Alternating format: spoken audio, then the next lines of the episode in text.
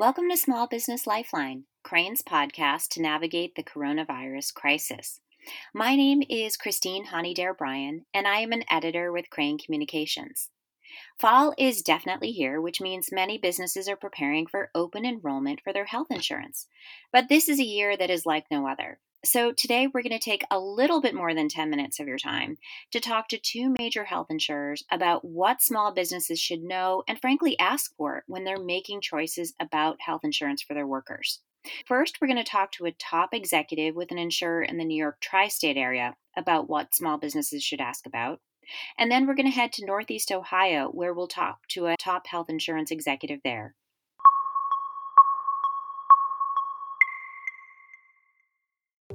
Eric Galvin is Chief Growth Officer for Emblem Health, one of the largest nonprofit health insurers in the United States, which covers more than 3 million members in the New York tri state area. He's also the president of Connecticare, which provides health insurance to more than 50,000 customers who work in small businesses with up to 100 employees. Eric, it's great having you on our show. Thanks for having me this morning. I appreciate it. So tell me, I am a small business, I'm going through open enrollment right now. What is the first thing I should do if I'm thinking about open enrollment, especially during COVID?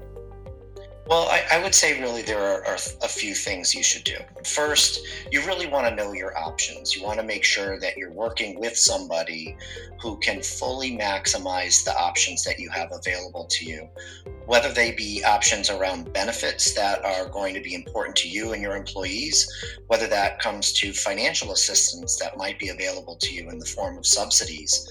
Um, but then also things like telehealth and some of the things that have been highlighted during COVID, you want to really know what the carriers that you're looking at uh, are offering because they might become more important to your employees and yourself over the course of the, the next year or two as we continue to deal with the, the COVID pandemic.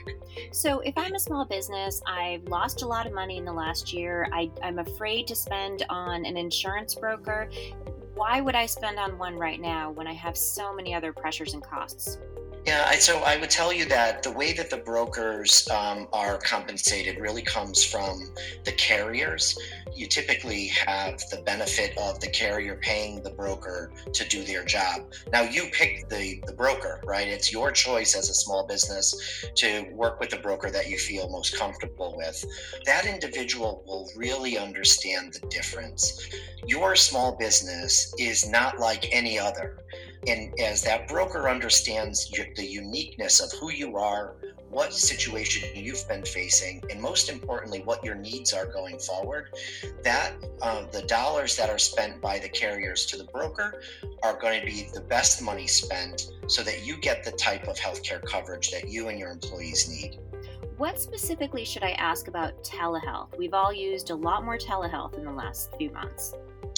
Well, I'd tell you, um, there aren't many things that are good about COVID, but if there is one good item to come out of this pandemic, it is the way that it is um, highlighted that telehealth can be very effective.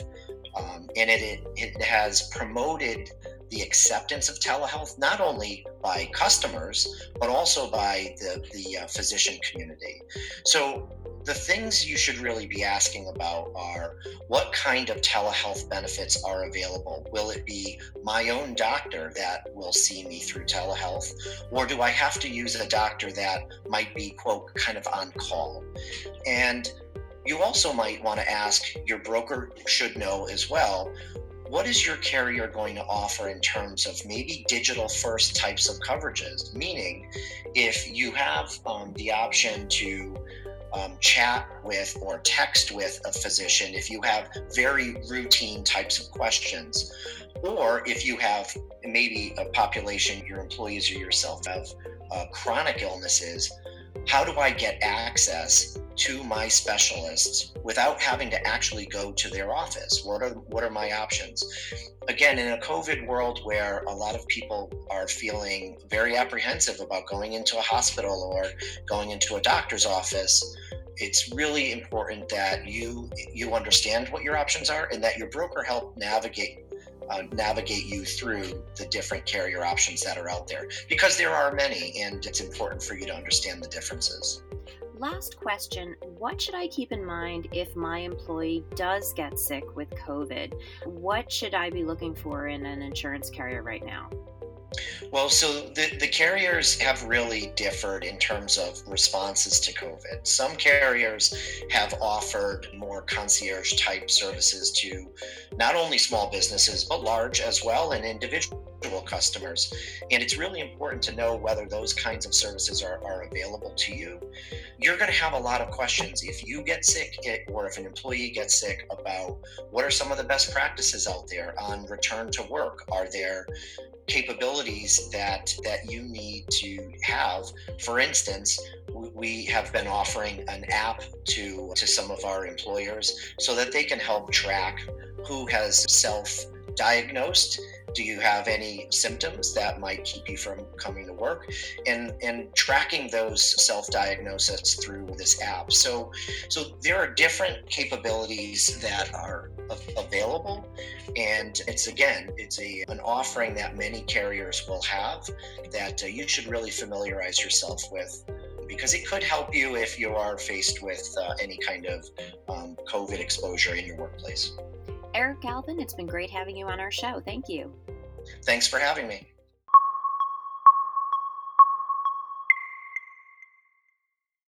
Neil Grody is United Healthcare's Executive Director in Northern Ohio. He works with companies that have 51 employees or more and covers about 150,000 members. But more broadly, his market covers nearly 2 million members in Ohio through employer sponsored coverage, Medicaid, and Medicare. Neil, it's great to have you on our show today. It's wonderful to be here, Christine. Thanks for having me. So, what is the biggest shift you are seeing in terms of how small business owners are evaluating benefits this year? Obviously, with COVID, we, we know that a vast majority of organizations have really had to shift the way they run business. Uh, we know it's had impacts on supply chain, people. We've had to have people work from home. How do we bring people back to the office safely? And so, you know, we recently conducted a survey of employer groups. It was 51 to um, 99 space and 100 plus space to really get a feeling for how they're looking at benefits as we move forward.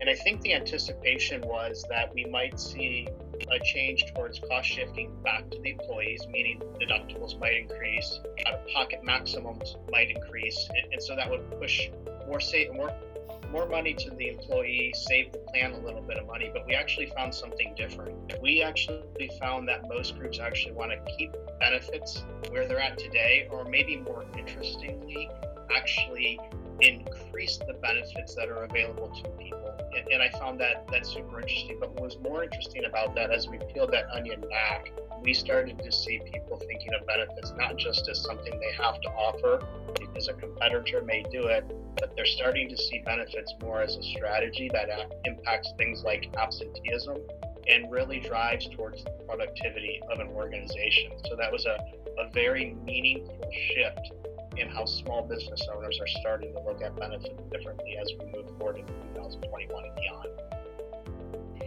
What is the broader trend you're seeing right now in terms of copays? I feel like they've gotten so high in the last few years. How is that changing?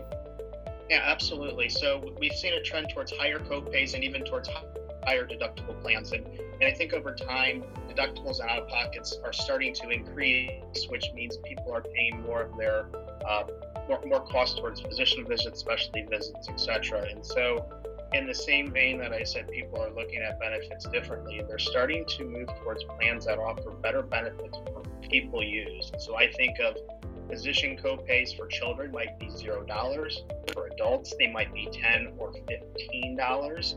And, and why that becomes important is people engage with their primary care physician. They're less likely to see things like hospital uh, readmissions, especially for finding the right care. ER visits might come down, but most importantly, those individuals with chronic conditions in need are getting the care that they need to drive employee engagement back at the office. We've all been juggling a lot through COVID, so how is United Healthcare handling behavioral health differently? That's a really great question. Obviously, there's a lot of anxiety with COVID. People are staying at home. they're not having personal contact. And so I think in addition to anxiety, depression is becoming more commonplace. We, we have really taken uh, position really through digital engagement. And so obviously, I think we all know things like telehealth and virtual visits are becoming more important. We've partnered with a company called Sanvello to really bring that same type of experience for behavioral health to the people. So, you know, this helps them with their anxiety, potential depression, etc., but giving them a, a format where they can seek out care in the comfort of their own homes. If I'm a small business, I have far less money to work with this year. What is one specific program that something like United Healthcare can offer that they're paying for that helps my workers? Well, the way you asked that question, the program that I think makes the most sense is, is a program called Motion.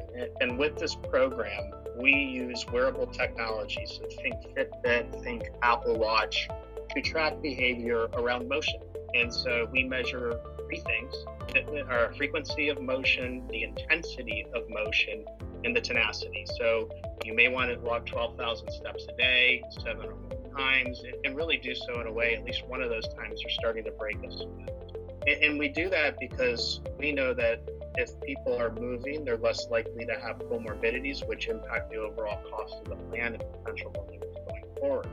What makes that program ultimately unique for the employee themselves is that if they do those activities on a daily basis, they earn money towards an HSA, which can offset costs associated with deductibles and out of pocket. So it's a great way for organizations to provide an additional benefit, maybe when they can't afford them or are looking to cut back benefits in a way that could impact people.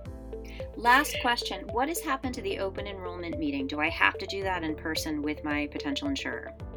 Yeah, this is a this is a trend that I th- you know I think COVID has changed the way we all do business, and one of the ways I see it impacting business going forward is open enrollment or engagement meetings. I know at United Healthcare we spend a significant amount of time training our team to deliver this message of engagement um, around the tools and resources available to employees in a web-based format. So, you know, how do we communicate without having to be present and on site?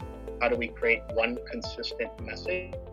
Um, this format really gives us a, a way to connect with people where we don't have to be there. That being said, you know, people still want to have meetings sometimes in person. We try to cater to that as much as possible, but we, those tend to be smaller groups. But you know, as we move forward and look to the future, I, I think this, this, digital world will continue to have a larger presence, especially in the open enrollment arena. Neil Grody with United Healthcare, it's been great having you on our show. Hey, Christine. Thanks for listening to Small Business Lifeline. This has been Christine Haughney Dare Bryan with Crain Communications.